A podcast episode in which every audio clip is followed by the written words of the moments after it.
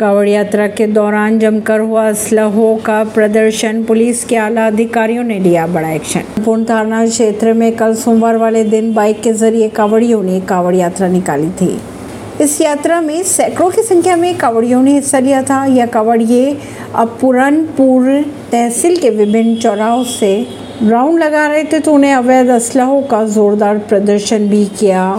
कावड़ियों द्वारा इस तरह की हरकत देखते हुए वहाँ खड़े लोगों ने पूरी तरह से वारदात का वीडियो बनाकर सोशल मीडिया पर डाल दिया। देखते ही देखते वायरल हुआ। वायरल होने के बाद वीडियो में साफ़ तौर पर देखा जा सकता था कि किस तरीके से अवैध असलहों का प्रदर्शन किया गया। वहीं अगर बात करें प्रशासन की तो गिरफ़्तार आरोपी के खिलाफ विभिन्न धाराओं में मुकदमे दर्ज कर जेल भेजने की तैयारी की जा रही है। ऐसी ही खबरों को जानने के लिए जुड़े रहिए जनता श्रेष्ठता पॉडकास्ट से। परवीन नई दिल्ली से।